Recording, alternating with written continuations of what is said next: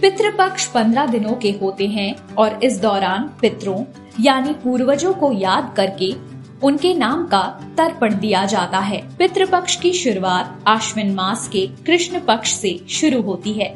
इस बार पितृ पक्ष 29 सितंबर से शुरू होंगे और 14 अक्टूबर को समाप्त होंगे। परिवार के वो लोग जिनका देहांत हो चुका हो उन्हें पितृ कहते हैं। ऐसी मान्यता है कि पितृपक्ष के दौरान श्राद्ध और तर्पण करने से पूर्वज प्रसन्न होते हैं और आशीर्वाद देते हैं।